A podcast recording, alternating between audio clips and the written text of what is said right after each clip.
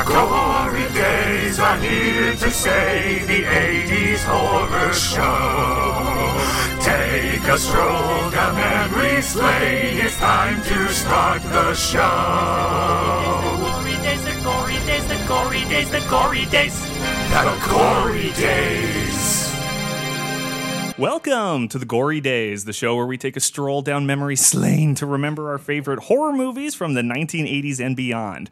Kyle Leone here, your host for another week, and what a week it is. We have some fan- a fantastic guest in the studio here today, but before I get into that, really quickly, uh, as I mentioned last week, if for any reason anybody out there wants to hear more of me, I've launched a new podcast called Feeling It Out with Kyle and Connor. It's a podcast where I talk a little bit more about um, my personal life and uh, being a creative with mental illness. And frankly, it's not really on brand for this podcast. So if you want to check that out, it's uh, Feeling It Out with Kyle and Connor, right where you're listening to this podcast right now. But this isn't Feeling It Out. This is the Gory Days, where we take a stroll down blah, blah, blah. My guest today is an actor, ladies and gentlemen. She's been uh, featured in Supernatural, American Mary, and Marilyn Thomas's Blood Bus. Uh, when she came uh, by here to do the thing. She is an author light, having written an essay featured in the new book, My Favorite Horror Movie 2, about the very movie that this episode is titled Session 9. Please welcome to the Gory Days for the first time, Paula Lindberg. Hello, hello, hello. Hello, hello, hello. How are you? I'm good. So this is our first time meeting. You're a Yes. friend of uh, Marilyn's, and thankfully she recommend or how did that work? Did she reach out to you first?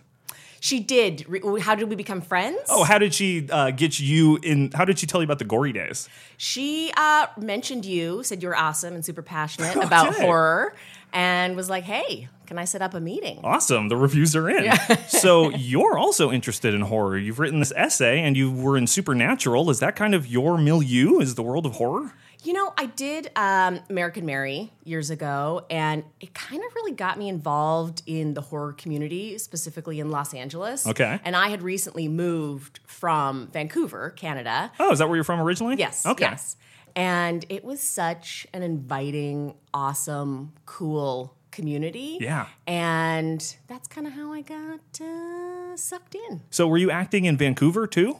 Yeah, that is primarily, yeah, that's where I started my career. That's where I did a lot of my work Okay. previously. Yeah. Fantastic. So uh, I have to imagine my listener's first question is: Is Jensen Ackles as charming uh, in real life as he is on TV? Yes, 100%. Uh, I was amazed when I found out he did uh, Batman. He did the voice of Batman on a couple of uh, animated episodes. Um, Oh my God, I didn't and I know that. realized like he has that voice, and I never, Yeah, yeah, it never that, occurred to me. Were you a fan before you uh, were on the show? I, I'm always a fan of handsome male actors. no, um, I, I was a fan. I hadn't actually seen a lot of it, which is ironic because it's been on for so long, in, especially in Vancouver. I think it's like 16 or more seasons at this point. I'm not Yes, sure. It's wow. wild and it keeps going. Yeah. Um, but they were so so lovely to work with and kind, and that was like one of my first bookings. Was it really? Yeah, and I had to do things that you know I had never done before on set, like fight. Oh, you got to do fight choreography. Yeah, That's and, awesome. Uh, drive a semi truck and What character were you playing? were you drive a semi truck and fight? Um, I was a truck stop waitress. Okay. Who is actually a vetala and drains the life force out of men. Oh, I feel like I should know what a vetala is. Is that like a, a, a succubus? Yeah, slightly succ- succubus vampire adjacent. Okay. You know, i- i- it's a melange. yeah. Okay. Um, and that was your first booking here in LA, you're saying? No, that was in Vancouver. Oh, okay. But it was one of yeah, one of my very early bookings, and I got to fight. I actually punched Jensen accidentally in Oh. the uh, quad, and Charlie horsed his leg, and he was very nice about it. And now you have something to talk about forever. That's a pretty great story. You you paralyzed Jensen Ackles on the set of Supernatural. Not bad. Yeah, no, but they were great. Like they gave me lots of tips about how to make like a slap look more realistic or you know like if you get down low and come in from this angle with the camera it's just going to look better um, i did get in trouble with the director Paula. i know jared also very tall and handsome and he kills me in the thing and in that scene the director was like Paula, he's French. I can't do a French, I can't do a French accent to save my life. Paula, um, it is looking too sexy. He is murdering you. It is not a sexy scene. You were a little too sexy on the death. And I'm like, but he's so cute. Um, so what, what was that? Something like they stab you in the chest and you He just have to stabbed go. "Ah!" Yeah, like I had to grab him, and he Okay. stabs me, and then I turn back into my, or like I evaporate into an ash. That's creature. really exciting. And then then you were hooked. Well, you were hooked before that, Yes, but yeah, yeah. um that's when uh well when did you make the move to LA then? I technically moved like seven years ago, but I was back and forth a lot. Okay. And then I would say I like planted. Well, yeah, sure. It seems like you had Three uh years ago? It, it seems like you probably had relationships in Vancouver still. Yeah, yeah, yeah. So very exciting. So then Marilyn Thomas comes into your life and casts you in Blood Bus. Is that here or is that also in Vancouver? this was here. So we met years ago, and the horror movie they did, American Mary, those twins, the Soska twins, the directors, Okay. they host a blood drive every year. Oh, that's right. Yes, to you know raise awareness in the horror community, get people out to donate, um, and we're like, hey, do you guys want to do a short? And we were like, yeah. So we actually I pr- helped with the producing of it as Oh, well. so you're a we- producer on it too. Yes, I, That's a good credit. It is. It's very stressful though, and I don't know that I ever want to do it again. The most I've ever done organizational in uh, production is AD, so I can imagine like stepping that far back, looking at the whole project macro. What is uh, what's expected of you? It's just putting out fires constantly and running around and yeah. So that's not where you want to move to. You want to stay in Oh, acting, I want to do yoga and think about my motivation. right? um, so this book that came, my favorite horror book too. Did, is this something that you just blindly submitted an essay to, or did you have to? How did this uh, come into your life? No, this is so Christian Ackerman. He, um, I met him years ago at Scream Fest, which is where American Mary premiered. Okay. and um, kept in touch. uh, Would see him at mutual events, and he reached out. Uh, and asked if I would be part of it. And this is so they did a volume one and it was a hit, and then they've done volume two and three together. So May I see your copy really quick? Of course. Thank you very much. So uh, Paula was nice enough to bring in a copy because my- I it's was my signed copy. because I didn't go out and buy one. A good interviewer like myself. No, she was nice enough to give me her essay, so I didn't have to. Uh, I'm sure all the other essays in here are amazing, but I wanted to focus on hers. Uh, so, is this something that people can pick up at uh, Amazon Yeah, or uh? Amazon.com. To describe it for the listeners, I'm looking at it's kind of like a vector 80s style, which is perfect Yes, for this show, right. uh, with like a mummy, maybe doctor on the front shooting laser beams out of his hands. Sure, it's looks scary. I'm scared of him. Yeah, but I like it. and so the idea was um, individuals would pick one horror movie Yeah. that really resonated with them, and then they would write uh, however much they wanted to. Yeah, Okay. Basically. They, you know, they gave us a word count and said, make it personal. Don't just like give us a summary of the movie, but tell us why it touched you, why it affected you, why it's drawn you into horror.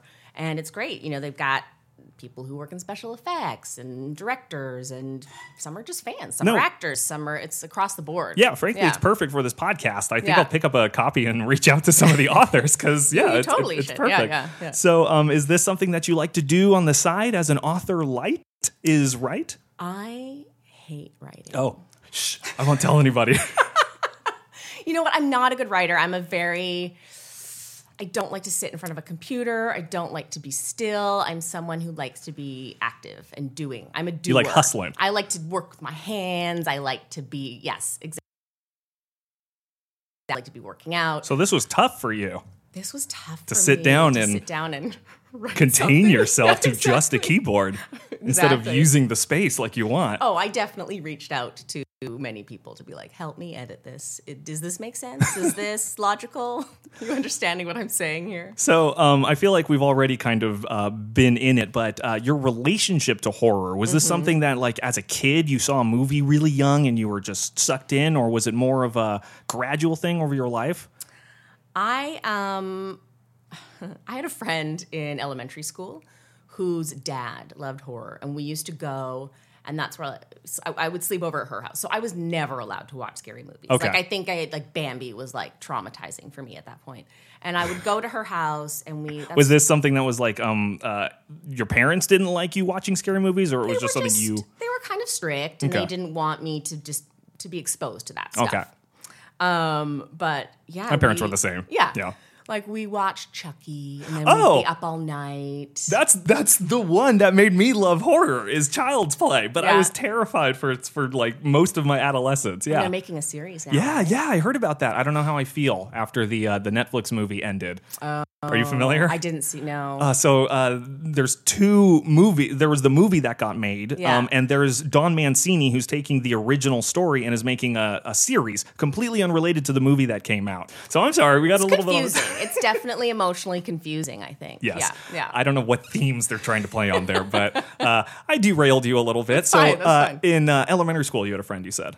Yes, and we we saw summer camp. Well, Felissa Rose is one of the people who put this book together. Oh, fantastic. So we said that, and then yeah, just it was traumatizing, and I would not sleep.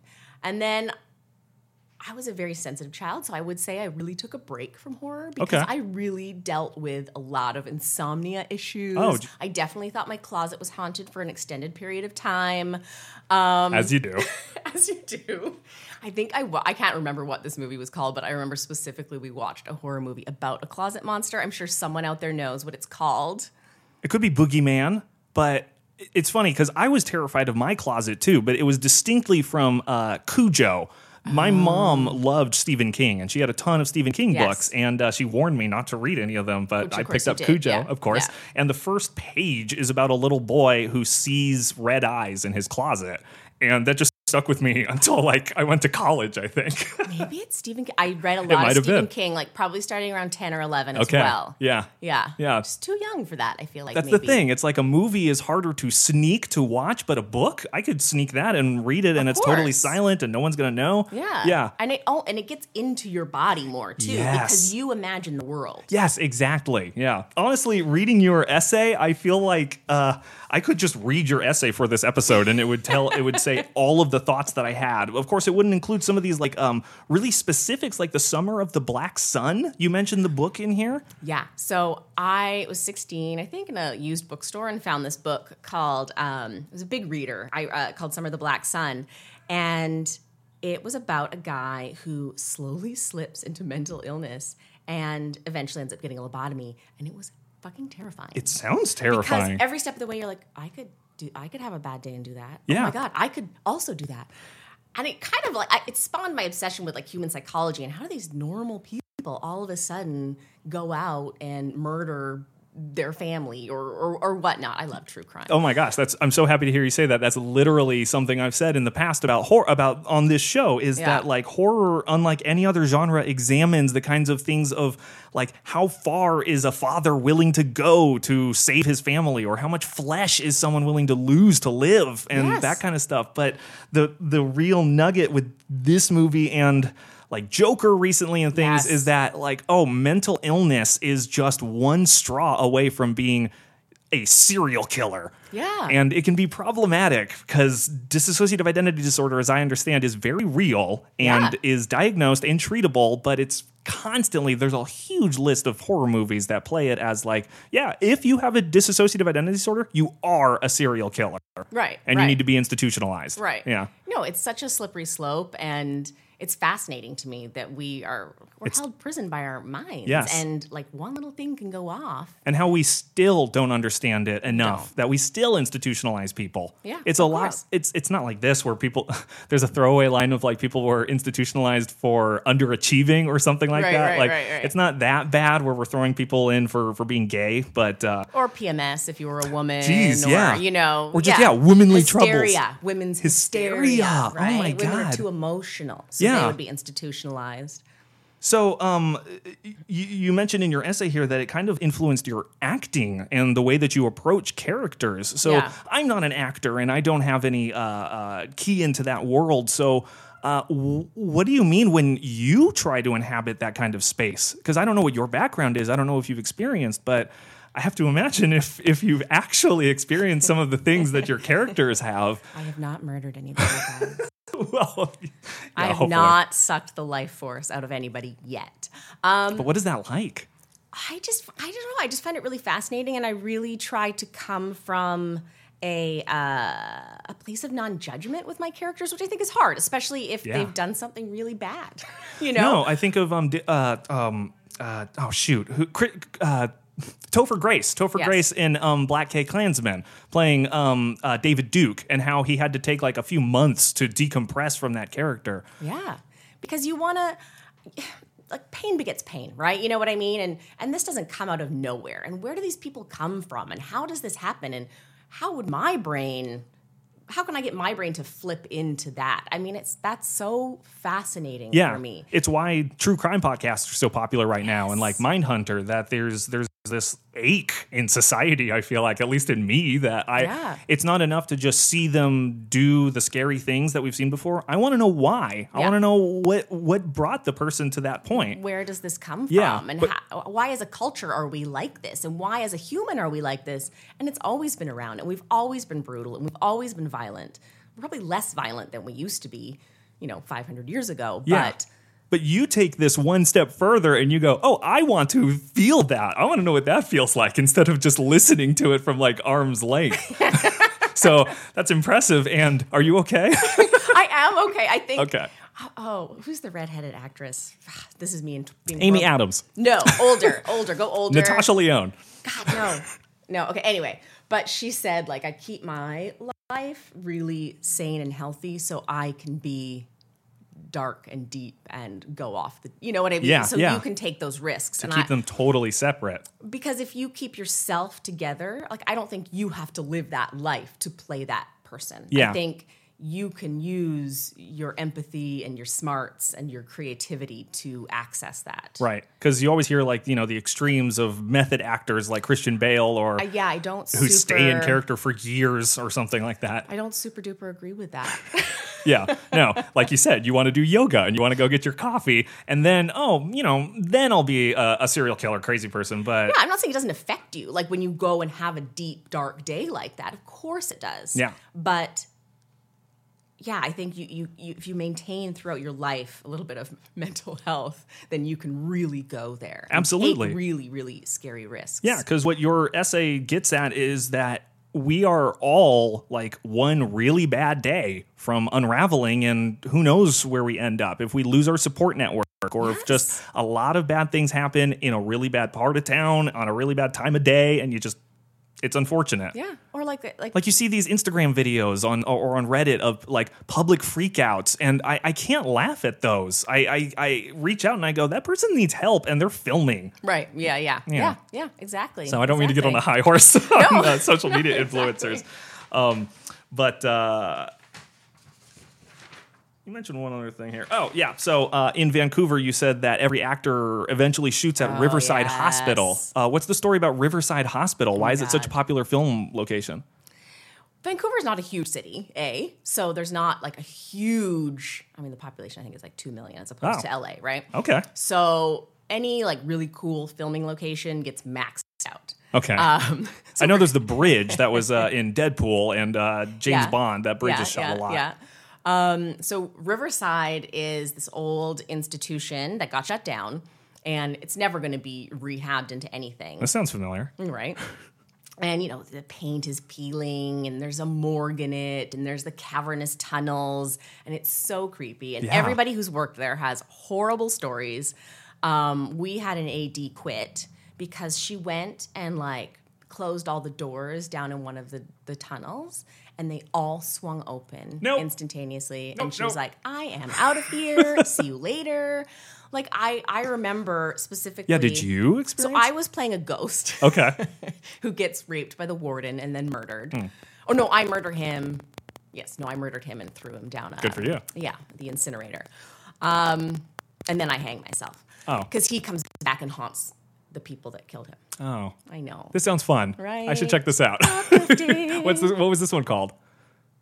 the unquiet Very cool. I just rewatched it on Lifetime to see if there was any salvageable footage for me, but it's a little, I'm, it's hazy. Yeah, but anyway, yeah, that's unfortunate. um, but I remember sitting in the waiting room and uh, I swear to God, there was like f- everybody was sitting with me in our little cast chairs and I was reading my book and I looked up and I was totally alone in this like gross bathroom with the cold plunge tubs and the peel. Oh, it's just a scary. So are you- are you a believer in these kinds of things? That there are some places in the world where that so much just malevolence happened that there are spirits? My rational mind wants to say no, but I definitely will be like, no, I'm not going in there. And no, I don't like that place. And I Yeah. think that something is wrong there and I don't want to know That's if the thing. possession is possible. I don't believe in ghosts. I don't believe in ghosts. I, I just I don't. I'm a, Yeah. a sci- I'm not a scientist, but I'm a logical person, Yeah. and um, at the same time, I just don't like things. It's a feeling. It's Yeah. just that kind of thing. Like I don't need to go in there. Yeah. There's nothing. There's no. There's no money in there for me. There's no my my family. Like if that was the case, then maybe I would brave it. But no, there's no reason for me to go into there. I definitely have friends who believe in ghosts. Sure. And they love people do. to scare the frick out of me with it and tell me these stories. And I hate it. Yeah. Um, there's an entire TV industry dedicated to people who maybe believe in. I, mean, I can never tell the people on those shows if they truly believe what they're doing or if really they just want to be actors. I have a feeling they just want to be actors. I think it's a bit of both. Uh, me and Marilyn actually, we have a mutual friend who produced. Are they Ghost Hunter? Oh, okay. she produced a ghost show that was like a ghost hunter show Uh-huh. and she believes and she was like oh, the problem was you know they would be out shooting with all the lights the ghosts don't want to be with that she's like so they were always coming and bugging me. They're flipping my notepad. They're doing all this stuff. These annoying little Go- delinquents. she's like go and be in front of the camera. I'm like oh god i don't know if i can believe this right now. That's so funny. You would have to, because otherwise, like, you're a producer that comes in, you're like, okay, um, so in this episode, we pretend a ghost happens. Yeah, yeah, And yeah. everyone else goes, no, no, no, we have to wait till we get there. And we just kind of experience, like, I have to imagine half of the team is treating it like a reality show, and the other half is like, yeah, this is. mm, a- She said a ghost hijacked, like, uh, what are they? When, when a ghost like gloms onto you, I don't know what that, what's that called. I'm not sure. Like, like not possession, but just like it won't leave you alone. right. It Yeah. followed her Uh-huh. from this place where they were shooting, and it came to her apartment, and she had to have it Oh man, yeah. gotten rid of. I feel like there's a line between believing in ghosts and generalized anxiety disorder. Like, I feel every time I get into an elevator, no matter the elevator, no matter the building, there's a part of my brain prepared. This could stop. This Yeah. could break down, and I could be stuck in here for hmm, three hours. Okay, I'm prepared for that. Ten hours, and that'd be a little hard. Yeah. Are Um, the cables old? Are they? Oh, I don't. I don't. I won't tell you about um, L.A. elevators and how. please don't. Okay. please don't because yeah i already feel that and i think about it when i get into an elevator with multiple people i think is this a group that i wouldn't mind getting stuck with for a while in this tight space L.A. County is uh, years behind on their elevator inspections. and that's awful because we're uh, overdue for the big one so Cool, there's gonna be a lot cool, of people Take the stairs. Take the stairs. take the stairs people ah so pivoting um, a little bit more toward the movie that we're talking about today which is session 9 from 2001 so i mentioned off mic that i saw this back in 2009 did you happen to catch this right when it came- came out I don't think I caught it right when it came out. I definitely didn't see it in theaters. I literally cannot remember where I saw it. I just remember it sticking with me. Yeah. And the scene, I just remember the lobotomy scene. Yeah. But I always I was already obsessed with lobotomies and how people thought that was a good idea. Um, but it just haunted me and, and the slow shots Yeah. and that uneasy tension through the whole thing. the whole thing is supported by like the realism that all of this essentially happened. They're not making up a, a story like Jason uh, who died at Camp Crystal Lake. Like all of this is real, Yeah. and they reference real events like the uh, satanic ritual abuse and uh, the. Mm-hmm. Um, the the woman the Patricia Willard case and what started all of that. Yeah, yeah. Uh, so not to mention that it all takes place in broad daylight where we are and we think it's safe all the time. It's it's great. Yeah. Yeah, Um so uh you you wrote this movie. What made you pick the movie for your essay in the my favorite horror movie too? when they were when they sent us the breakdown of of what they wanted to write us to write they said don't worry about picking something that other people have already written about but i was like i'm not going to do that and really- like there'd be 50 the things. well and you know there is a lot of overlap and that's fine because people are sharing their personal experiences around it Yeah. but i was like i'm not going to do that because i do love the thing and i do love the shining um because again they're like that slow Yes. psychological Yes. It's not jump scares, it's one long Yes. slow scare. yeah um the thing board game is amazing i don't know why I Oh, I haven't played that. the thing board game. Oh my god, it's so good. um, but uh, and yeah, I, and honestly, it is a movie that I've always really thought about, and it was that opportunity to go. Oh my god, I'm going to go back and revisit that. Like I have not looked at that in so long, and watched it, and I was like, this still stands out. Yes, it really does. And I made, called my husband. I was like, "You're watching this again. I'm watching this again with you," because he had never seen it. And Yeah. He's like, "That's a really good movie." And it's one of those movies that you really can just start again as soon as it's over because you're like, oh, and you go back and you start unraveling, like, oh, that's what was going on with Yeah. him. And yeah. Yeah. Uh, so, did anyone else in the book write about Session Nine, or were you the Oh, only no, one? No, I'm the only person. Nice. A I good- thought everybody was going to judge me and hate me based on my choice, um, and they didn't. They were like, "Oh my god, yes, I Yeah. that." So yeah, It's just it's funny because like the the it looks like an indie movie from the poster to the cast to the way it's shot. All of it just seems like oh this is lower budget and all of that.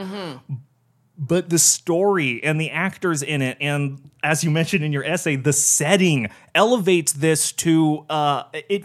It look it still feels indie at times. Yeah. But the suspension of disbelief is so powerful that I am in it with these people. I feel like Brad had lofty goals. Like Yeah. he had he he he obviously thought about it. The director Yes. obviously thought about it and had a, a vision. He probably had an indie-ish budget because it is one location. Yes. you know, a small Which is cast, genius. not a ton of extras. You know, he probably didn't do it for a ton of money. At the signing, actually, one of the producer directors who's in the book, he was like, "Oh, I was on set for that." No like, way. That's awesome. Wow, he saw Danvers before it was demolished. I know. I was jealous. yeah, that's amazing. Uh, Mm-hmm. yeah, in my research, and just like in your essay, it was demolished a mere five years after this movie got made. So now there's maybe, I, I think on the Wikipedia, there's one tower standing as just. Yeah, uh, I think it's like a condo development. Yeah, they're building condos. So now people can live over the catacombs of this mental institution, which sounds like another good movie. It's like being on like an old burial site. Or Yeah, something. exactly. Like, Indian burial ground. Yeah. Uh, I imagine, yeah, the people who move in there will be experiencing some kind of ghost. I think Riverside is having a similar thing happen. Putting condos Yeah, up where I they think used to be. so, yeah. Oh, that's a shame because it was a great filming spot. It was, and it had some places around it because one day that we were shooting. Sorry, I'm going. I'm No, of back, course. It got we got shut down. Oh, because uh, a mental patient escaped, and then they found him right. dead in a bush. Hmm. I know. So That's a good production story it- when yes, you're doing your junket. right? Exactly, exactly. Um, so yeah, let me just give a brief timeline for uh, how this movie got made. As you mentioned, it was written and directed by Brad Anderson um, and his friend Stephen uh, Gevedon. So apparently in Boston, that's where uh, this. It's a real building. Mm-hmm. Obviously, the building is real, and it is the Danvers uh, State Asylum or the Danvers uh, Lunatic Asylum. Yeah. Isn't that the name? Yeah, Yeah. which was a scientific term at some point, I guess uh, inspired by the Richard Rosenthal case that took place in Boston, where Anderson grew up in the mid 90s, which is when, you know, he would have been a teenager to hear something like this. Richard Rosenthal was a man in Boston who supposedly killed his wife after she accidentally burnt his dinner. And then he cut out her heart and lungs and put them in his backyard on a stake. Super brutal, super uh, detailed. touchy, touchy temper there. You know, Yeah, yeah. And really so didn't like burnt food. and so, whatever happened with him, I, I can't speak to uh, whatever he was going through, but he committed a horrible thing, and it was it was bad. But it inspired this movie. Right. Uh, Brad Anderson kept that with him his whole life, I can imagine, and decided uh, after directing two romantic comedies, Next Stop Wonderland and Happy Accidents, neither of which I've seen. You know what? You take what you can get. Exactly. He decided he wanted to write horror, and I was I was musing to myself, uh, I wonder if he always wanted to write horror, and he had to do romantic comedies, or if he actually liked romantic comedies, and this was just a test for him. I think it happens a lot when you're starting out. You take what is given to you. Yeah, Yeah. Like you're still finding your voice. Yeah. So most of the film was shot in um, a small section of the Danvers State Asylum, so they are on location. And every, almost every shot that you see is no production designer like went in and put all of that together. If anything, a production designer would come to this place to take notes Yeah. on how to make an insane Exactly. asylum because it's perfect. Yeah. It's Yeah. absolutely perfect. a lot of the files were left and Really? like yeah they used blood vials I- yeah. and like files That they were, like, were afraid to film. like the fact that that was all still there is really it's bizarre It is bizarre The because they mentioned that. Um, I mean, this uh, once again was a real thing that Reagan closed the institutions, and Mm. all of these mental patients, uh, some of which were violent, were just left Yeah. to fend for themselves, and so Wow. a huge amount of them became homeless. And like they mentioned, some of them even came back because that was the only home they knew. Yeah. They would squat there or. Um, yeah, so yeah That's a real thing that happened, and uh, now this real building exists with files, and it's it's almost like it's apocalyptic the way it Yeah. looks like people just vanished like Yeah. instantly. They all just ran, and they didn't pick up their their files or anything. Or even like the poster with the wheelchair just sitting there. yeah, Like there's equipment just sitting out left around. So, what do you make of that? Like, I have to imagine that if a if an asylum like this existed as long as it did and was derelict for this long, they mentioned there's graffiti people coming in and there's there's uh, transients and stuff. But it still look like looks like they haven't touched anything. That chair is there. There's some places. I guess it makes sense that that it's structurally unsound. Right. Yeah, but it's. I'm belaboring. It's a beautiful room. It's Yeah. a beautiful Yeah. building. Yes, yes. Um, and it's a real place that used to exist. As we mentioned, it got uh, demolished, unfortunately, to make condos. Yeah. So Session 9 premiered at the Fantasia Festival on July Mm-hmm. 31st, 2001, and it was released next month on Friday, August 10th. So the movie stars Gordon Fleming. Uh, oh, no. oh, man, that's uh, I do that sometimes where I read the characters wrong.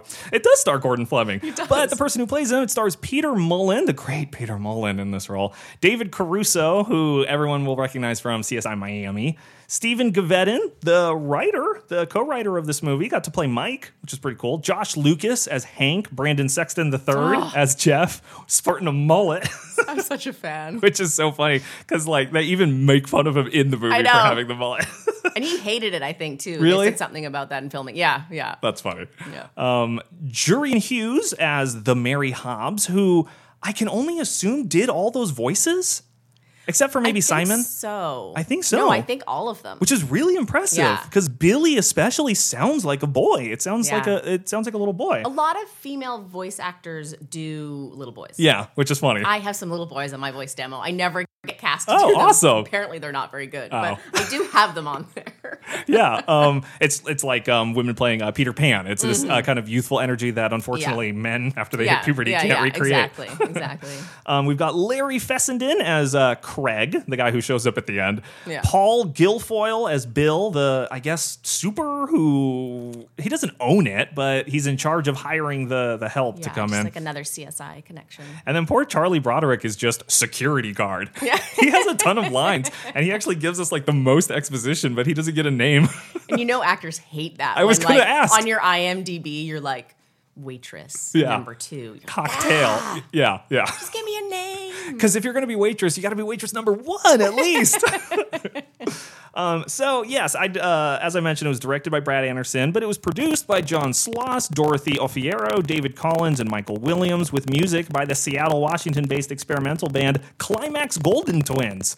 I didn't even know that, and I loved the The music. score. is so freaking creepy. The little lilting piano. I'm stopping myself from swearing. Should I be? Oh, you can say fucking Oh, okay. piss. It's fine and shit. It's fine.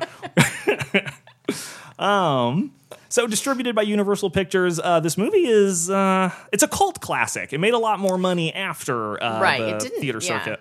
Did not make very much uh, So at all. Why do you think people didn't like it? Why do I think people? Oh, um, I have a feeling that a lot of people don't have the patience that you and I have Mm. for that slow horror. Brad Anderson in the IMDb on my research, he expressed that he wanted to write this movie as kind of like an answer to all of the jump scare teen killer movies that existed up to that point. And Oh. so he wanted to make a movie that relied on kind of the opposite, slow burn, broad daylight. Yeah. Um, and I think that's why That's people why didn't I love. respond. That's why I loved it. Yeah, That's why I love it. And that's Yeah. why I feel like it's gotten a cult following for uh, uh, people who can truly appreciate the the good and bad horror. Yeah, because yeah. there are some movies that rely on jump scares that are still good, and there, and there are some movies that don't that aren't. You know. Yeah, yeah, So definitely. I have a feeling that people didn't respond to.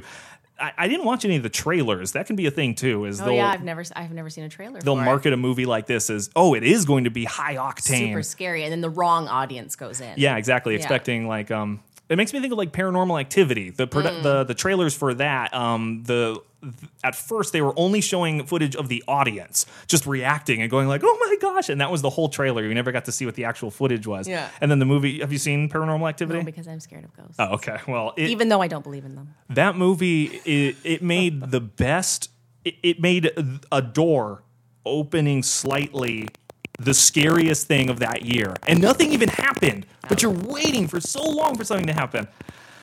Uh, yeah. That type of stuff freaks me out. yeah. So um, I have to imagine that's why. Uh, so we're going to go into my first segment, which is what the hell just happened.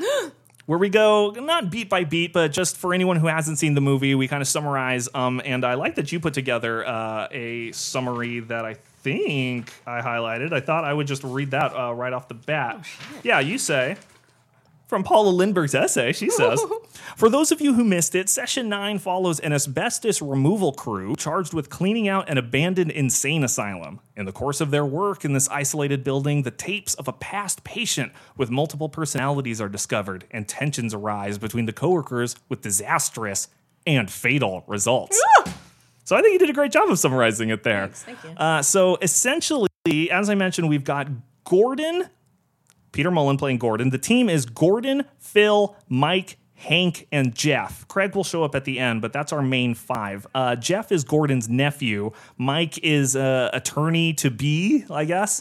Uh, Phil is Gordon's partner in crime. He's played by David Caruso. And Hank is a douche just an absolute douchebag to everybody. And I don't understand why Gordon tolerates him as long as he does. I think it's probably not easy to find workers for an asbestos removal crew. It looks like pretty shitty work. It, it looks really shitty to do, and it's established multiple times that it's incredibly dangerous work.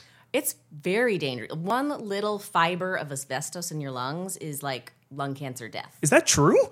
Oh yeah, because that's what they said in the movie. Stuff. So Oh. I've side note, I've uh, renovated a lot of homes, and when you get older homes and there's asbestos in them, you can't just like rip up that glue in the floor because it has asbestos in it, and up. that can give you cancer. Oh my God. Okay. Like a lot of buildings, the pipes are in it. It's very, very, very dangerous. Okay. So Yeah. Bill kind of establishes that they want to demolish this place. And they can't because of the asbestos. So that's why they're having a bunch of different crews bid for this job. And Gordon says we can do it in two weeks. Yeah. And even then, Phil is like, no, this is a three week job at least. And then later, he's even like, no, no, no, one week. We can do it in one week. And I was like, I don't know anything about asbestos removal, but this building is enormous. Yeah. And there's only five of them. Yeah. There's no way they're going to get this done in one week. But he explains, I really need this job. I need this job. I really need, need, to this get out job. of my house. Yeah, uh, but I kind of skipped over the first big scare that came way sooner than I ever thought it would. When they're doing the walkthrough of the Mm-hmm. house, Gordon looks down and we see that the opening shot was also that chair, and it turns upside down. I thought that was fun. Um, but Gordon sees the chair again, and like the the set lighting darkens, and we hear the voice of like that, and he goes, "Hello, Gordon." So good, and he just I got goosebumps.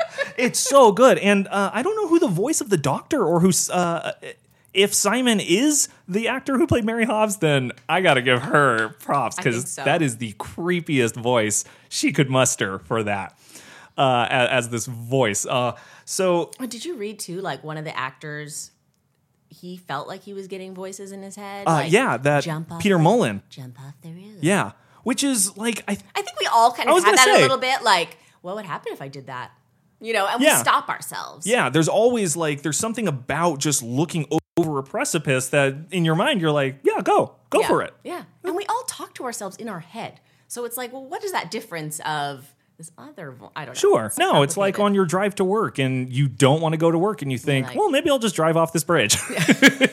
or I'll just plow into that uh, pole. get into a car accident. Yeah. Uh, except, you know, you always imagine like, oh, well, I won't get maimed or something. I'll just yeah. get a week or two off Yeah, work. Maybe like a sore neck. yeah. A cool scar, maybe. Yeah, yeah, exactly. Um, but uh, so so that's what's going on is this team has come in to uh, take out the asbestos crew in one week, and so it's really great screenwriting tactic to set up a clear timeline for the movie. So we established that we're going to see five days, Monday Yeah. through Friday, and uh, we even get title cards to show us. And I wanted to ask, did we ever see Friday? Do they get to Friday? I don't. I don't think so. No, because they never finish because they bring in someone to help finish the Yeah, job. that's right. Who was they're not co- going to finish it in time. Yeah. Um, which is which is creepy that like it only took four days for this guy Yeah. to complete. Well, not even because I mean to spoil things. Yeah. they get the job and they all kind of celebrate in their own ways. Gordon goes home to have pasta with his wife. She accidentally spills it on his leg. and he murders her. Right. And he murders the dog, and he murders their infant child, Emma. Which you don't find out to the Which end. you don't find out till the end. So hopefully you've seen this movie already because I just spoiled the big thing that reveals what the heck is going on Yeah. with him for the whole movie. And it makes so much sense after you've watched it. Yeah. But I love that the movie uh, for people who haven't who don't know what's happening, they he sets up a lot of shots to make you go like is it Gordon? Is it Phil? Is it a ghost? Is it? Yeah. Are they possessed? Like, Yeah. are they leaving the hospital? That was another thing too. It was like after he does that, where he goes on that one day. It's like, do they ever even leave? Like, do they have lives outside of this? Are they dead? What's happening? Oh, I never Who thought about are, like, that. are they trapped here forever? What, what's gonna? Well, yeah. I know there's that. There's the, a line about um, the security guard says when they closed, people came back and they hold. They kind of linger on Yes, Gordon. yeah, yeah, yeah. And and so there's that question too of like, was he an Was he- ex uh, inmate? Well, not inmate. What do you call them? Uh, patient. Was he like an ex patient Yeah, yeah. who who came back somehow? There's so many questions, and only some of them are answered. Yeah. Only. Yeah. You- you- But that- it's still super satisfying. And that's what's I love that where your imagination can fill in the gaps. Yes. And if you're me, it's going to make it much worse than what someone else was going to write anyway. Absolutely, it's a trope that I absolutely love. Is that no, n- it nothing you can think of Yeah. will be as scary as something I can think of. course. and apply that to an entire audience of people. Yeah. holding on a dark hallway is always going to be scarier than we'll all the ima- best spider. Yeah, we'll all imagine our own worst fear. Exactly. Yeah. So like for for the person next to me, it could be, oh my god, I hope a clown isn't down there, and for the other person next to me, it could be, oh, I hope the blob isn't coming. Yeah, yeah. And it's just everyone Yeah. gets a chance to to imagine what it could be. Yeah. Um, that's why I love the this. I, I call it the second scare because it's there's really only a few scares in this Mm-hmm. movie it's just a long slow boil. But when hank is uh in the like catacombs and he's got the flashlight and he looks down the hallway and like the the silhouette comes in i i freaked out. I love that moment. Oh now i'm getting chills. Or even like when he finds like the peanut butter jar. yeah That Oh, that oh. was terrifying. or to when me, he's going too. through the the the rings and uh y- you realize Ugh. what he's going through and you expect him to kind of freak out a little bit but he doesn't He care at doesn't. all He's and just that's all about the money, and Uh-huh. then you're like, dude, you better watch your back. Yeah. Um, so, uh, getting a little bit ahead of myself. So, um, Monday, we established that uh, Gordon hired his nephew, the douchebag Hank, and the attorney to be Mike, and they're all uh, getting to work together. We also learn that Hank is sleeping with Amy, who Phil had a thing with. So, they hate each other even Sure. more. I love this. I love that there's these threads Yeah. and these deep characters that they don't matter. Doesn't matter. Because they all die. Yeah. And there's the, it's just that uh that cosmic indifference that like these characters are talking about their futures on paper that should mean that Right. they'll survive. The universe doesn't care. Yeah. This place doesn't care. and that's it also makes you go, okay, well, why are they spelling this out? Is this person involved in? Yeah, exactly. Yeah, especially when um, how much Mike knows about this situation. Yes. There's so many weird things.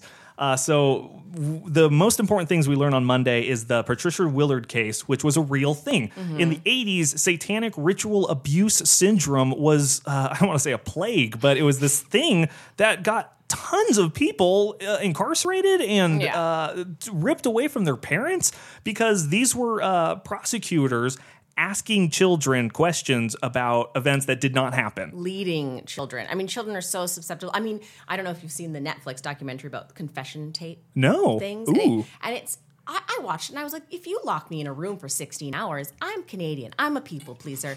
I'm going to tell you what you want to hear at some point. you know? Just to make you happy.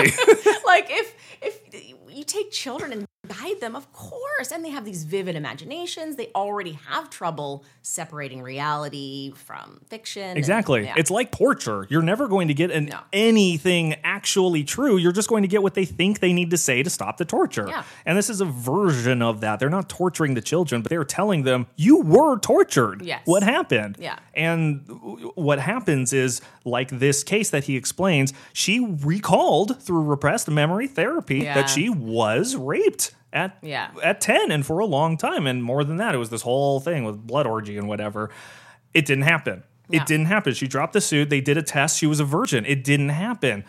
But the damage was still there. Yeah. the damage is done. Um, and for I feel like there are still people today who think there's of a lot of well even like there's repressive stuff where people yeah think they've been abused as a child and they haven't Yeah. psychiatrists can have a lot of power in the wrong way if Yeah. it's the wrong psychiatrist because I feel like the mind will want to provide those things where there isn't to give you a catharsis. Like Yeah. I imagine, I'm thinking of people who are convinced that they were abducted, you know, like by aliens, which is a different thing. Ghosts, Sure. aliens, we won't belabor that. Maybe if you come back, we can do uh, uh, Alien or something. exactly. Um, but uh, yeah, incepting this idea into a, Yeah. a vulnerable person to they're not trying to take advantage of the situation. It's just Mm-hmm. a, an unfortunate thing that I mean, it's beyond unfortunate, but um, Mm-hmm. yeah, I guess it's fortunate that those things actually didn't happen.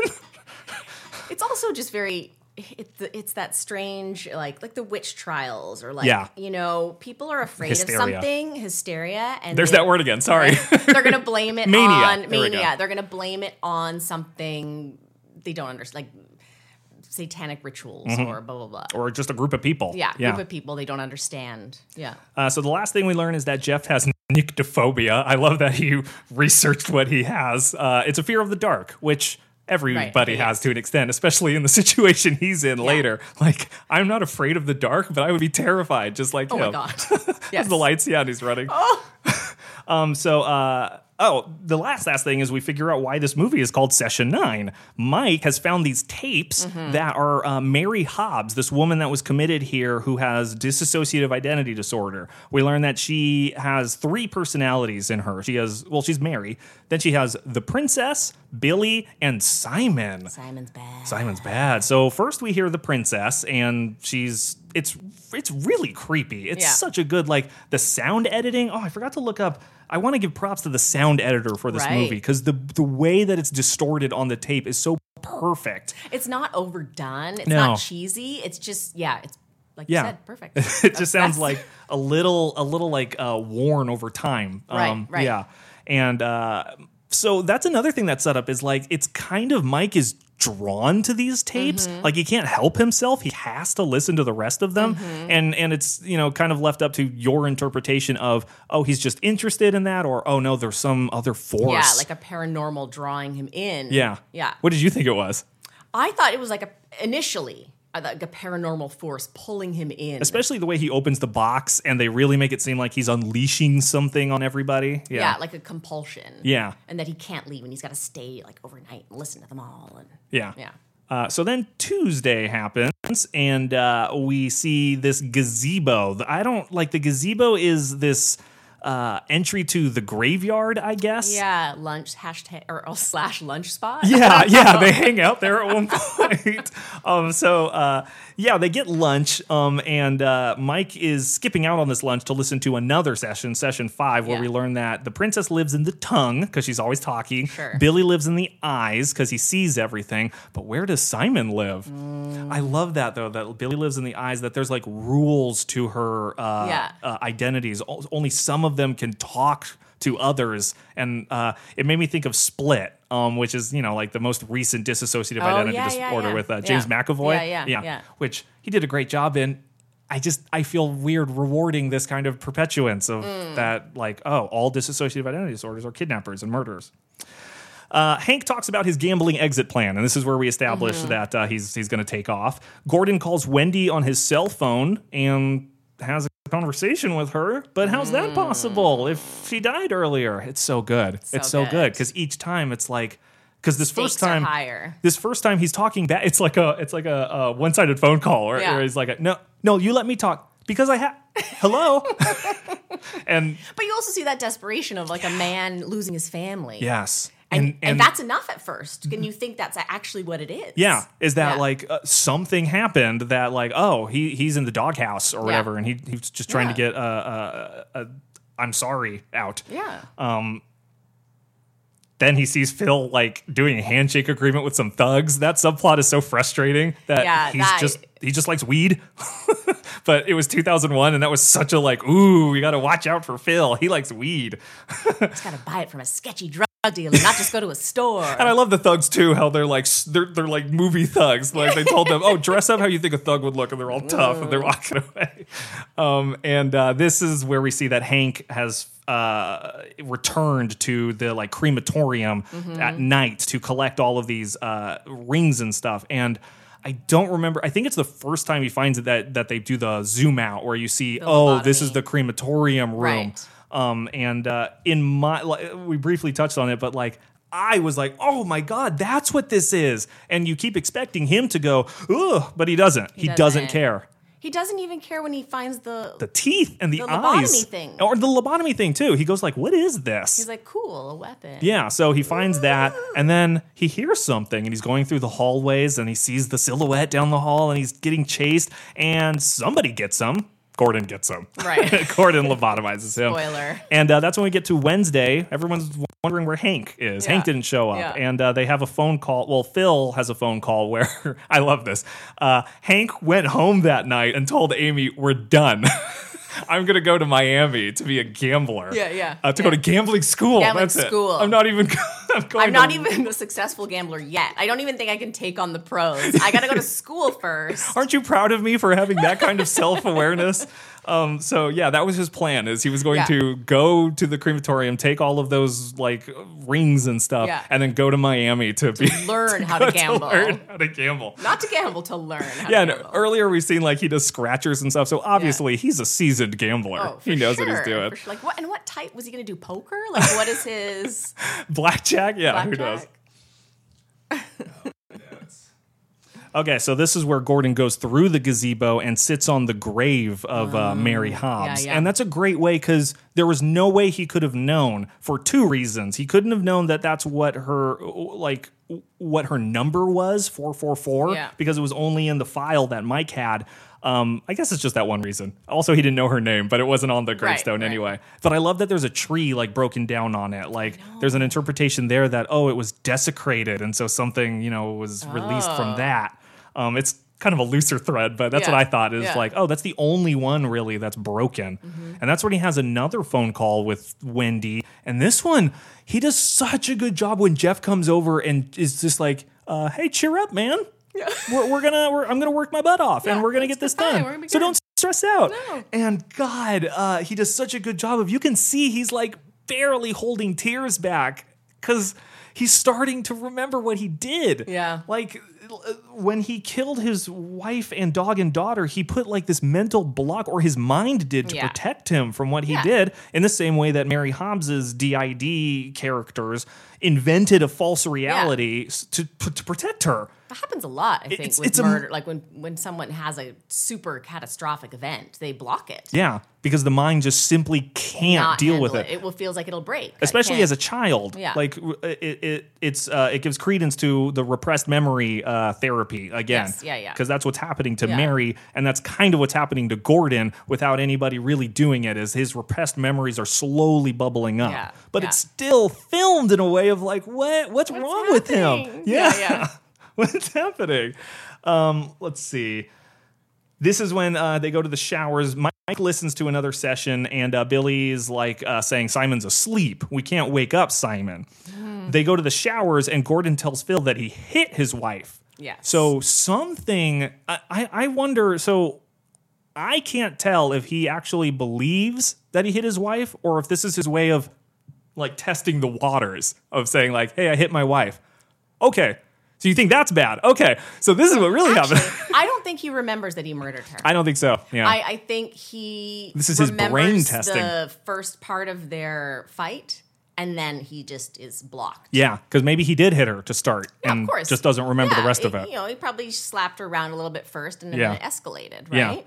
Without like he doesn't even know. He says, I don't know if it was the dog barking or uh, Emma crying, but I hit her. I hit my wife. I Yeah. love my wife, and it's so painful. And the fl- and he says the flowers with him, and then you see the flowers in the in the uh, I don't know what that is. Caverns. Yeah, it's like it's Yeah. some chemical that you're spraying, but it's what Hank dropped, and so yeah, Yeah. you see them down Yeah, there, and yeah. it's so good. And uh, you see, yeah, the the peanut butter, Yes. um, in his bag. That like if you watch closely, it's yeah. like oh, that's the same peanut butter jar. Yeah. There's little like rewards for people. totally. Um, But uh, Phil, like, oh, you hit your wife.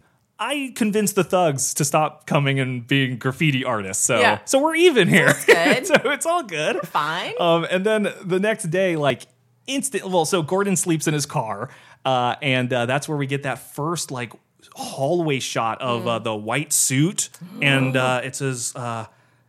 Do it, Gordon. And he's like covered in blood. And that one, that one got me too. I would say that's scare number three. So good of that voice saying, Do it, Gordon. is so good. I know. It still gets well, me. it's also it's that fear of like, oh my god, if I went into that giant hospital, will I would I become possessed and become a murderer? Yeah. Is that what's gonna happen? Yeah, yeah. yeah, that that like if if you go into it with even like 0.1 demons in you, they Yes. will get heightened to 11 and you will have no control over them Yeah, and they'll take that's over it. you. You're gonna go and Yeah. you're gonna murder everybody around you. Yeah. Ah, I thought about that like uh, I don't remember where I thought, but I thought um I thought about the other day when I was uh, just that just that I have i have demons and I I'm not oh that's it it was about LSD I was talking with someone Oh, about the idea of taking LSD and I thought I don't think I could ever do that because I think you have to be pretty confident in yourself before you can dive down a hole that unlocks your mind to to all kinds of things and I have too many demons that I am not cathartic and uh, dealt with yet you know Yeah, I did it by accident and uh, Really? I do not recommend. I have to imagine yeah it's, it's one of the more extreme ones yeah, yeah. Uh, definitely not like weed. Like poor Phil just wants to enjoy. He's rolling a joint, and then Gordon comes up and he's like, "God damn it, I got to put it out right away." and then he goes up to the roof to finish Yeah, it. yeah. Um, so, uh, so we've made it to Thursday. It's the Mm-hmm. last day because we're not going to make it to Friday. Uh, as I mentioned, Phil's smoking a joint, and uh, they talk. Well, th- this is where Phil betrays Gordon's trust instantly and talks with Mike about him hitting his wife. And I guess Phil's established himself at this point as like the personnel guy. He Mm-hmm. he's the one that talks with Gordon about maybe hiring a new person on Sure. and firing uh, Hank. But he, he's talking with Mike now pretty loudly about how Gordon just confe- confessed to me this super private thing, and now he's a liability, and we should probably you know kick him. And He- we're isolated in this giant old building, and I'm going to bring this up. No, Yeah, yeah. Okay, good idea. So Smart, smart. naturally, Gordon overhears this and confronts them in the most like passive aggressive Yeah. way. I love it how awkward that scene is because Yeah. they know they're caught. And he knows what they said, but they're just like dancing around it and Yeah. pretending. Oh, we're just talking about your uh, your nephew and how he's coming along. How is he coming along? And there's those like there's a couple shots where they're both crossing the gym. Did you, did you recognize those? Where you're, it's like it's this tension building where you're like, oh my god, he's the killer. No, he's the killer. Oh, And yeah. they're crossing that that gym on the diagonal. yes. I, I love Oh, those I didn't. Mm-hmm. Oh, that's a great point. I didn't notice that. Um, yeah, yeah, that gym, and we finally see. I don't know who was killed on it. All we see is the blood puddle, but someone was killed in that Mm-hmm. Someone- gym. yeah, yeah, yeah. and in that scene too, when um Phil says, "We'll flip for who calls uh, for lunch," and Gordon, that's like his mind going, "Oh, I remember that from somewhere. Why do I remember this coin?" And you, as the audience, go, "Was it Phil who killed?" Hank and now he has one of the coins Mm-hmm. or like is it Gordon remembering that he killed Hank I called him Frank Mm-hmm. Hank yeah um so uh, Jeff goes down to check on the breakers, and that's where we get that awesome shot of the lights, the generator dying, and him running. He he gets like, what were those suits for? That's what I want to know. that's the thing. They didn't put them there, and they're pristine yeah. What what what do you use those for in an institution? Like, to hose down nur- the like patients. nurses don't wear these big No. rubber. Yeah, and also the fact that these catacombs exist, like to to uh, get underneath. I noticed in your uh, essay that you mentioned that people actually had to live down there, that they were so yeah, they overcrowded. reached max capacity, and people were sleeping in them. oh my god, with no access to sunlight, and it was probably cold and wet all the time down Why there. Why does every old lunatic asylum have catacombs like that? That's what I want to know. I like know when that they're too. drawing them up, are they just like, hey, Like- you know, let's make it super creepy? Yeah, are they on the same blueprint plan as the rotating bookcase and the trap doors? Like, Well, in my mind, I, I feel like they put them in because they're like we have to transport bodies underneath. We Oh. can't just like wheel it through the main hallway because that would trigger everybody. Right, we gotta just we gotta get them.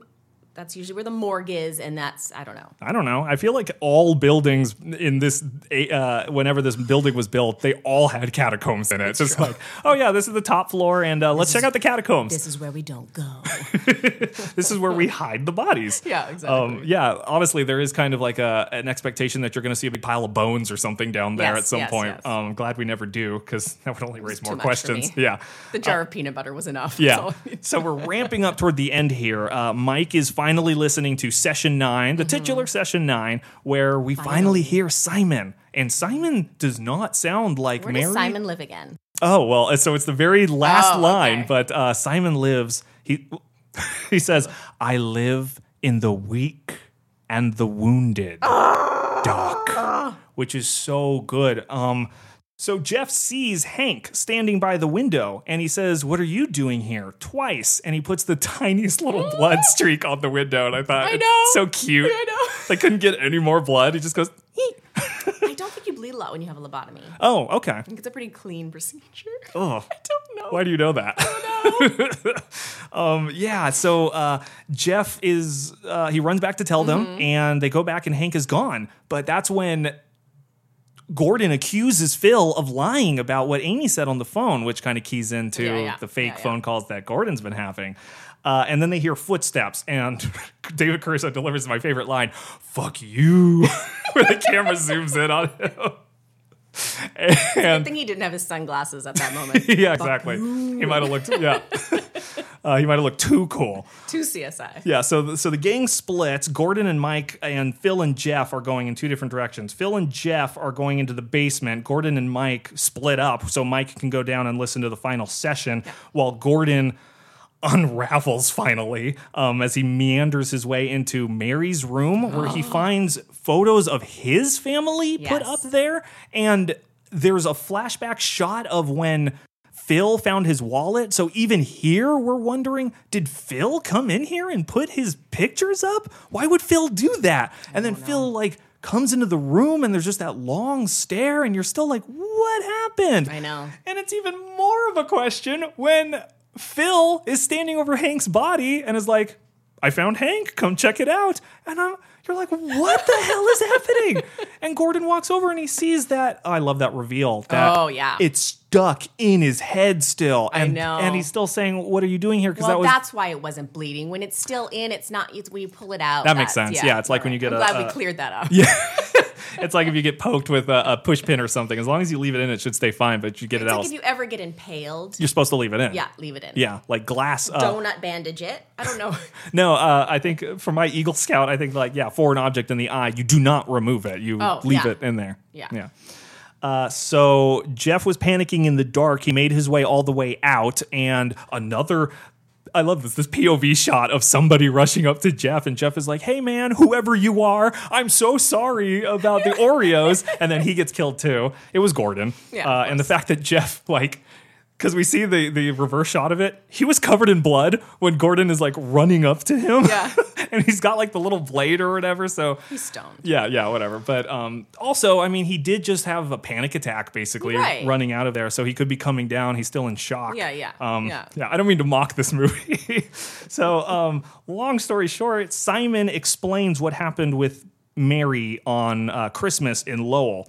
Peter and Mary uh, were siblings. Peter got a knife for Christmas. Who gives a child a knife?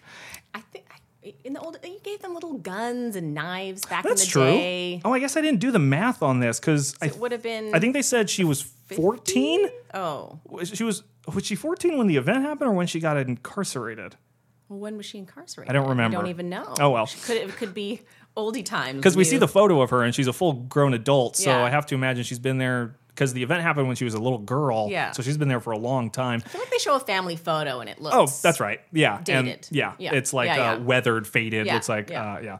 So the reveal is that Peter played hide and seek with Mary, scared her. She fell onto her present, which was a China doll, which shattered and cut her up really chest, bad. yeah. And that's when Simon was awoken and Yes. encouraged her to kill Peter and then her own parents yeah. And that's that's essentially what the doctor was trying to get out of Mary this whole time is the repressed memory of her killing her uh, brother and her parents Yes. because she got startled because she got hurt It- I don't I don't want to I don't want to mock this particular area of it because clearly Mary was a child saying this is not an accurate depiction of mental health? I don't want to hear. no, this should be taught in schools in psychology 101. We should go that that's a diagnosis. Um, no, like the way they set it up, it's heavily implied. I feel like that Peter, you think Peter raped her. You think that something happened that was so traumatic to her. But don't you think it's scarier that Oh, it is. something so small It is. set her off to murder? Yeah. Like I was just watching, I'm going the Aaron Hernandez documentary. He's the football player who killed three people Oh my God, no! Do tell. on Netflix. And he would snap. He just snapped like like this, like nothing, because he had that brain thing with the football players get. But also, he's probably a, like a sociopath. Yeah. And I think that's scarier that this one small thing can make someone turn around and go, Yeah, it really is. Especially a child. A child who, Yeah. in movie language, are supposed to be pure and safe. right. Unless you're possessed by Simon. Yeah, or The Omen. um, honestly, or a bunch of kids now. Uh, that's why I like The Orphan a lot. Because did you ever see The Orphan? did, yes. Yeah, where you think it's a child the whole time, and that's kind of the horror, but it's revealed that she's an adult, and that's creepy. I love that reveal. Um, but we're not talking about The Orphan. We're talking about the very end of uh, session nine. So uh, at this point, the the new guy shows up, Craig, and I love how he Mm. peels around the corner and like screeches to a stop, and he's creeping through, and that's where we see that everyone's dead. We didn't get to see Yeah. most of the deaths. All we see is Craig's. Uh, he doesn't actually see them. He's just kind of creeping through, but we see there's like a body in the uh, at the end of a hallway. Well, and there's also all the like, I call it the Dexter rooms. Like when they have the uh, Yeah. the plastic sheeting up. I'm Yeah. like, that's the Dexter room. it was like Dexter room set up It, does- everywhere. it looks really cool. It's really sterile at the yeah, end there. yeah, yeah. Um, so yeah, when Craig shows up and he sees Hank on the floor, uh, Gordon comes behind, gets the drop on him, takes the lobotomy like spike out of Hank's head, which I it's so gross how like far his head comes with it before it like hits down on the floor. does God. so. And he's still alive. That's what blows my mind is that like I, I don't know if Hank actually dies. I think because he people got lobotomies like Exactly. that. That was how they did it. it was the survived and would go on and just be kind of out of it. Yeah, and the way Mike says, like, oh, di- uh, um, side effect, black eye, diagnosis, sunglasses, like, or treatment, sunglasses. Like that's that's how little they cared Yeah. about destroying a person, Yeah, literally no, destroying a person, to numb their impulses. and it's not fixable. You can't put the brain you part can't back. put the brain cells back. No, no. it's it's, so just- it's so barbaric. It's so and it's barbaric. perfect fodder for a horror movie. and it was done so recently, if you really think about it. Yeah, and I love that the the walkie-talkie that we hear. It's the voice. It's the Mm-hmm. doctor. It's uh, uh, or is it Simon? No, it's not Simon. It's the doctor's Mm. voice. Um, and I, I love that because it kind of sounds like Phil, but it, Yeah. not enough. It's a little too confident. Yeah. Um, and so finally, the last shot is uh, Gordon calling his wife one more time on a definitely broken phone. And I love that how Yeah. he's sitting in Mary's room and he is now Mary. He's in the to- asylum. he- someone needs to close the door, lock it up. He needs to stay there. Yeah, and that's Yeah. where we get that last helicopter shot. And, and Simon, the doctor asks, And where do you live, Simon? And Simon says, I live in the weak and the wounded. And that's session nine. Gosh. I'm dancing. You can't see it, but I'm dancing. It left, like, when I was done with this movie, it left this ache inside of me because the, the way that the ending is set up, you don't know what actually happened No. until the last moment. Literally, And like that still last you line. can't digest it all. You still have no idea. That's why you have to go back and watch it again because you're like, what 'Cause is you- it? because each individual audience member kind of has to decide where they fall on all of these like possibilities, these Yeah. these questions of what happened. Yeah. But the first thing I always like to ask my guests uh, from a movie is, what happens next? What happens when Bill shows up to say, "All right, the job should be done," and finds everybody dead and Gordon in there?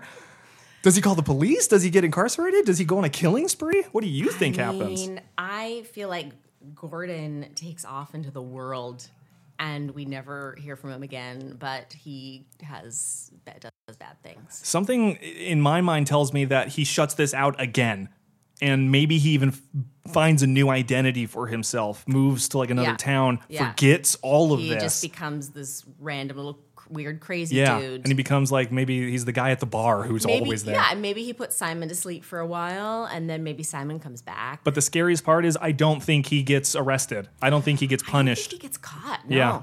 No. Although all of the photos up, like if they did catch him, he's got all his photos. That's true. And he did sign the contract. There's a lot of paperwork that they could point to him as like, well, even if he didn't do it, he's the only one who lived. So let's talk to him. And I don't think he's together enough to remove the evidence. And, no, you know, no, But no. I think he would get insanity plea for sure. oh yes, Yeah. definitely. Like he was not. This was not premeditated. Right. Yeah, he was not of right mind. Um, so my n- next segment is the one where we ask all of our questions. Hmm. The segment is called Mystery LLC. So my first question right off the top is why did Gordon snap? Was it possession from Simon? Was Simon some kind of spirit that infected him when he went into the hospital? Or was he simply a man with mental illness that went untreated and didn't have a support network and the noise and he was just overwhelmed in a moment and got sick? No, and that's why I love this movie Yeah. because that question drives me crazy. Yeah.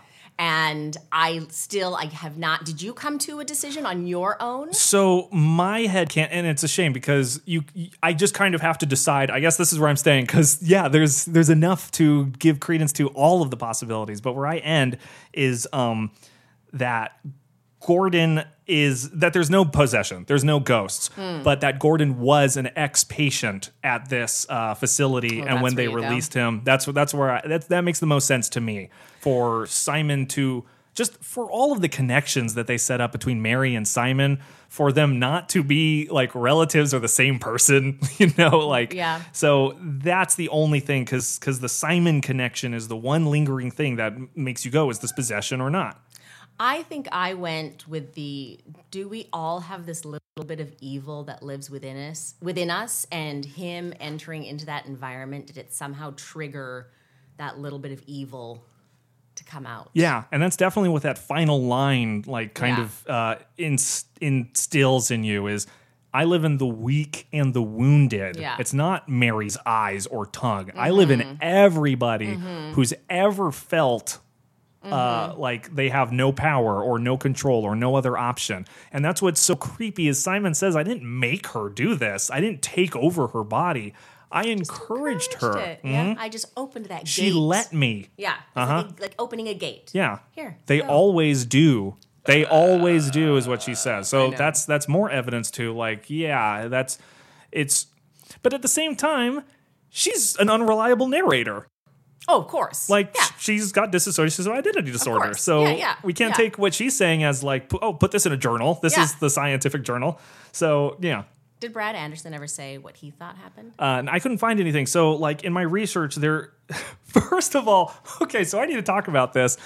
I could not find this movie to watch. So it was because I was going to watch it again last night, and it was on streaming Yeah. on like Crackle, I think. Yeah, it But used to be. Yeah, it's been taken off. And even all the ads, like if you Google watch session nine, it'll be like, oh, it's on Shudder. Just come over to Yeah, Shudder. yeah. And I go there and it's not there. No, it's off. And so um, I had find it? I had to torrent this movie. I had to get it from uh, illicit means because I had to watch this movie. I wasn't yeah, about to text you and go, oh, can we do a different movie? you wrote the essay for it, so so I made it happen. But uh, viewer listeners out there, I, I don't know where you're going to find this No, movie if you want to watch now. it. Um, but that also meant that there was uh, unfortunately a lot, uh, very little research to be done. There just isn't that much that like he didn't do that many interviews to talk about this movie. It'd be No. pretty great to talk to him about it now and see what I he think thinks. so. Yeah. Uh, so what happened? Oh, I already I already mentioned that. uh, why doesn't Phil want Hank to call Amy so badly when they're in the stairwell and Hank or um. I, I put Hank, but I meant Gordon. Mm. Why doesn't Phil want Gordon to call Amy so badly when they're in the stairwell and he's saying like he's losing it, he's losing it, and they don't want he doesn't want to give him the phone. I think there's hidden relationship secrets. Did, I think all these men have secrets, Do you think he? and Amy would have a key to some secrets. okay, so maybe Like all these men have done some not great things. They've been not great partners. you know, they they're not the ideal husband. yeah. So maybe Amy has intel. You just you, you know you don't want your broskies. That's not as interesting a question as I realized. Did you have any lingering questions besides that big one before I move on to my next segment? No. Okay. well, my next segment is Screaming Themies, where we talk about Oh. some of the themes at work in this movie. You mentioned a couple of, of um, paranoia, Mm-hmm. the theme of paranoia, of being with a group of people in an isolated place and not knowing who to trust. Yes. Just like the thing, like you mentioned, that we're placed in this environment where we have a job to do, and that requires trusting the people around me. And that falling apart and just the kind of like unease. I've never experienced paranoia to this level. No, but don't you think we all experience it on a lesser level Yes. in like friend groups or work groups Or elevators. Is that is is so and so talking smack about me about this to my boss, and then is that going to get me fired and fuck up my life? Mm-hmm. You know, we all deal with it in like a smaller level. I think. Yeah, you're totally right. Humans, we're political. We move in political groups and we scheme and we do all these things, and some of us are shitheads. And I think yeah, it's just that ramped up. No, you're totally right, and I didn't. It didn't occur to me that it's it's not full hundred percent paranoia where I don't trust other people and I'm going to be ag- agoraphobic and live in my home. It's this like tempered paranoia that yeah, I can trust a person to a certain point, Yeah. but then I don't know who they are, so I really couldn't. I, I shouldn't give them everything. I shouldn't let my guard down. And especially when you have been burned or we've all like been a part of a friend group and then been shunned. Yeah. We don't know why. Yeah. Or or something. or ghosted. Or ghosted. We've all been ghosted and we don't know what happened and we don't know what's living underneath or what pain people are carrying around Yeah. or what In sets fact, them off. Yeah, that makes me realize that we they establish in a few lines that Gordon is historically the Zen master. That Mm. apparently in every past experience he's been super calm. He never flies off the handle, Oh. And he's like screaming in uh, Phil's face. And uh, Jeff has to come over and tell him like, "Hey, everything's gonna be Yeah, yeah, okay." yeah. So there's that paranoia element too of you did trust a person, you knew Yeah, them and really well, flipped. and now who is this? I don't know who they are anymore, but I, I, I think they're still my friend. But Yeah. now, like this person that you super duper trusted, you have to temper that paranoia again, and that seems worse almost. The the the idea that you knew someone or that you, knew thought someone. you did. Or if you like, I have known uh, a couple of people where they've gone into schizophrenia. So it usually happens with young men, right, from early in their early twenties. Okay. and to watch them go from being totally sound mind, normal, to flipping into this whole other person. It's terrifying Yeah, because they don't, they really don't have control. they don't have control, but all of a sudden they believe that, you know, you're a demon and they need to kill you. Yeah. And Like, where does your responsibility to like? Obviously, you don't want to validate that, but you Right. don't want to tell them they're crazy. right. So but so if that exists in the human mind on such an extreme scale, it exists on a smaller scale too, where people I don't know. Absolutely, and it's it goes part and parcel with isolation Yeah. and the idea that we are cut off from the world. It's not like we we go to Denny's after this. Like, Sure. m- maybe they do, but still, they establish that when they're here working, they are like in a bubble essentially. Yeah. I feel like none of them really go home. Like it's like a paranormal force like Yeah. locks them in there. And I like that you mentioned force because that brings me into my next theme, which is man versus nature. Asbestos is a natural, real killer. Mm-hmm. Yeah. Like Gordon is a killer, but asbestos is the more prevalent killer Right, here that we need to protect from. There's no amount of gas mask I can wear to keep me from a man who wants to strangle me. mental illness is a killer. Exactly, and Yeah. it's a natural killer. Killer, It's yeah. it's. Um, I always struggle with the difference between man versus nature and man versus God. Mm. Man versus nature in this case is much easier because there's zero religious uh, imagery or Yeah. symbolism or anything. Yeah. Um, but yeah, that Simon may or may not be a force of nature. The mental illness is a force of nature. The asbestos is a force of nature, and the the people also like. Well, that's man versus man, but yeah. Uh, so final segment is where we rate the movie on a scale of one to five thumbs, one being the worst and five being the best, based on any criteria under the sun.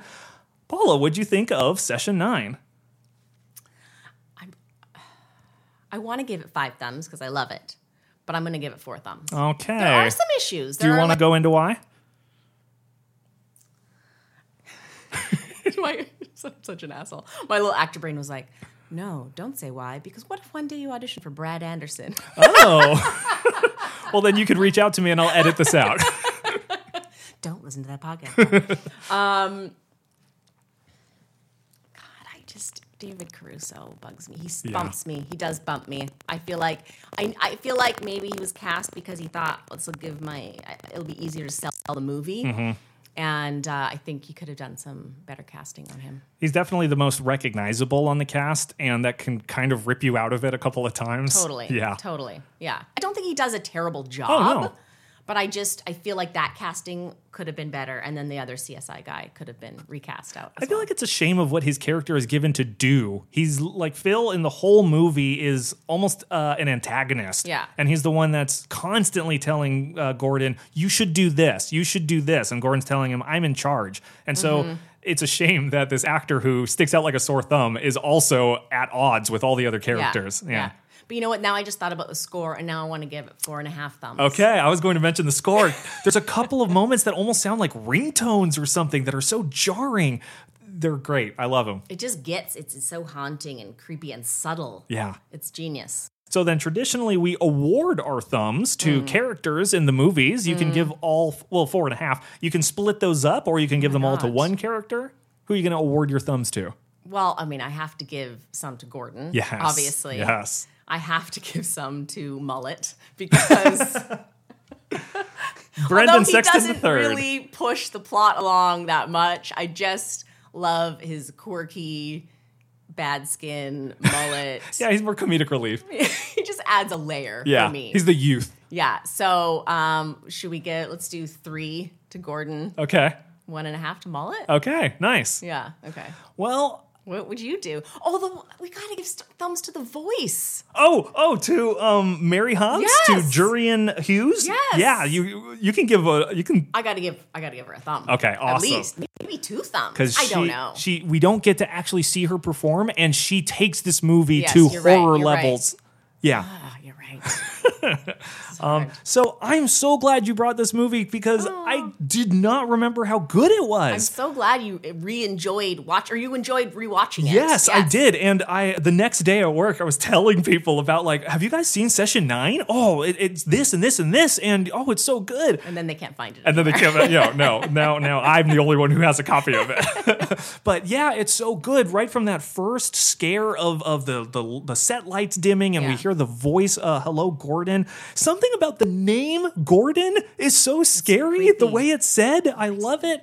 Um, cinematography too for like a young director. It looks so advanced. Mm-hmm. Well, it just blows my mind because traditionally, um, a, a movie will make a set because the place that they want to film can't fit a camera crew, Sure. and so they will physically recreate the uh, the the setting that they wanted in a set so that they can use studio lights and have Mm-hmm. all the million people that they need around.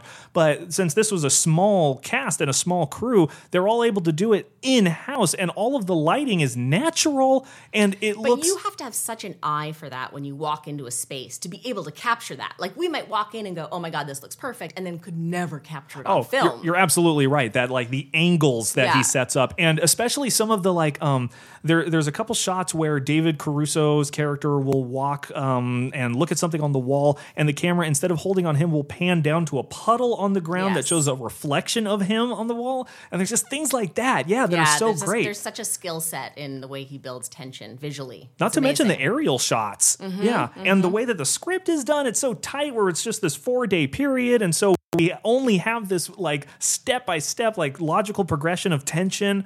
Um, Such a even fast uh, build. yeah, it. yeah, it really is. Um, and even Hank, as as what a douche he is, he's still a great character, and Yeah. everyone in it is super believable. Mm-hmm. There's the one scene that I want to highlight in particular when they're up on the roof, Mm. and uh, Phil like. Uh, Walks away from Gordon, and Gordon grabs the back of his head and he yells in his face. He tells him, Don't you walk away from me. Don't you ever walk away from me. And I remember thinking in that moment, like, there are so many ways that an actor could not sell that moment. But I'm scared of him. I'm scared of Peter Mullan in that moment when he is so close to David Caruso and, he- and he's like, You're going to hit me? And he's like, I might. It could have gone so cheesy. It could have. Not even just that scene. All The of the, whole like, movie. the graveyard scene, like all the cell phone, it could have gone so cheesy. Yeah. The the the collage wall could have gone so cheesy. That uh-huh. all that stuff in that room because there's so much of it where it's just Peter Mullan's face that sells it, and all like the writing is there and the setting and whatever, but Peter Mullan and his face, and it's almost like it's not the lines that he says; Yeah. it's the pain that he shows in between those lines. And, and I'm not an actor. and the story that you're so confused about where the pain is coming from through the whole movie. Yeah. and you're watching that. like, how do you it's not- portray that? How do you portray I'm in pain, but I don't even know why? Like I'm Yeah. I'm unraveling to figure out why why do I know Hank isn't in Miami? Why do I know this? And how do you show that? And the reveal of the we never talked about the reveal of his like wound on his leg. Oh, too. that's that right. was huge. That's right. Um, yeah. Yeah. a couple of times since he got the boiling water poured on his leg, there's that first moment of there's a little like water spot on his leg, and you go, "What's up with that?" And he pulls his pant leg up and he screams, and you're like, "What's going on?" Yeah, And then you see yeah. it later, and he pours the iodine. And I always think about that too of actors portraying pain in Mm. movies, especially like um, there's Kurt Russell in uh, Death Proof pulls a bullet out of his like arm and then pours vodka on it once Oh part. And I remember just like I lost it because of how. He, he sold it for me. Yeah. He is actually digging a bullet out of his arm. That's not pretend. That's not acting. And so yeah, when uh, when Gordon pull, pours like the iodine and he's like "Ah," and he's like drooling, it's in so he's in so much pain. He's he carries this movie. Oh, Yeah. So I am actually going to give this movie five thumbs. I am. I'm going to give it five thumbs, and I'm going to award my thumbs. I'm going to give one. I'm going to give one to the security guard because he he does such a good job. He's working his ass off, and he didn't even get a name. Uh, so he Ah, deserves a funny. thumb. I'm going to give one to uh, the uh, Mary. I'm going to give one Yeah. to Jurian Ho- Hughes because if she is Simon, wow, she, she that woman needs needs more work. Um, I'm going to give one to uh, Gordon, of course. Yes, I'm going to of give two to. Gordon because he he does such a good job uh, Yeah. with that this whole movie. I'm going to withhold one from Phil for now. So instead, uh, I'm going to give one to the sound editor Yeah, because I oh. I didn't look him up, Were but we allowed to do that? I didn't know that. I'm sorry. Jeez, now now you explain the rules. I set you up. Um, yeah, I, I did say that I we only give them to characters, but Hmm. I gotta give one to the sound editor for the ending. We never see Gordon kill his wife, dog, and baby for obvious reasons. Yeah. I mean, maybe we would see the wife, no, but, I think so many people would use that as a cheap thing. Totally, for the yeah, shock. gratuitous violence thing. Yeah, I can I can see a version of this in my head where oh we hear a baby crying off screen. He walks to a door and closes it behind him, and that's our way of going. Oh, he killed her. Mm-hmm. But this, the sound editor found a way to make a baby dying sound, and I don't know how he did it. So, like, I do this podcast and I do Maybe sound editing and stuff. Did Well- you think about that? No, I didn't because I recognize some of those sound effects. He it's it's it's really interesting because at the same time he reuses some sound effects that are like stock sound effects that you can find online, but it still sells it. He found the sound of a baby crying that we've all heard before, but he he made it gargle or like gurgle like its windpipe was getting pushed. It was so good. And then the Do It Gordon hits like a ton of bricks. Yeah, yeah. And that's all sound. It's only sound that carries the Has he worked a lot since? I have no feel idea. like this should have been really good for his reel. I gotta I gotta look them up. Um, but uh, yeah, so those those are my thumbs. That's what I thought of uh, session nine. So Yay! Paula, thanks so much for coming onto the Gory Days. Thank you for having me. Absolutely. So where can people find you online if they want to follow? Uh, I am on Instagram at Paula A. Lindberg because my middle name is Annalena. And I'm on Oh. Twitter at Paula Lindberg. Fantastic. We'll put that in the in- episode description. Mm-hmm. Um, otherwise, you can find my favorite horror movie too, The New Blood, on Amazon or in the uh, episode description here. You Mm-hmm. should definitely pick one up. And uh, if you want, you can email me and maybe I can uh, pull some strings and get it signed by one of the uh, authors. Totally. Or come out on the 31st to an event that I can't remember where it is, but you can find it online. That's right. We'll figure it out Yeah, and we'll we'll, put it it out by the time this comes out. um, so that's it for us on the Gory Days. As I mentioned at the beginning, if for whatever reason you want to listen to more of me, you can check out Feeling It Out with Kyle and Connor right here, wherever you're listening to podcasts. And if you liked this episode, please give us a review. Go ahead and go down to uh, wherever Apple Podcasts, Google Podcasts, as many places as possible uh, uh, as you can, Spotify, SoundCloud, and let us know what you think. Um, and if you don't like us, maybe just send me a personal email. Yeah, maybe just send me a, a personal email and we can work it out. Um, but until next time, Stay scary out there.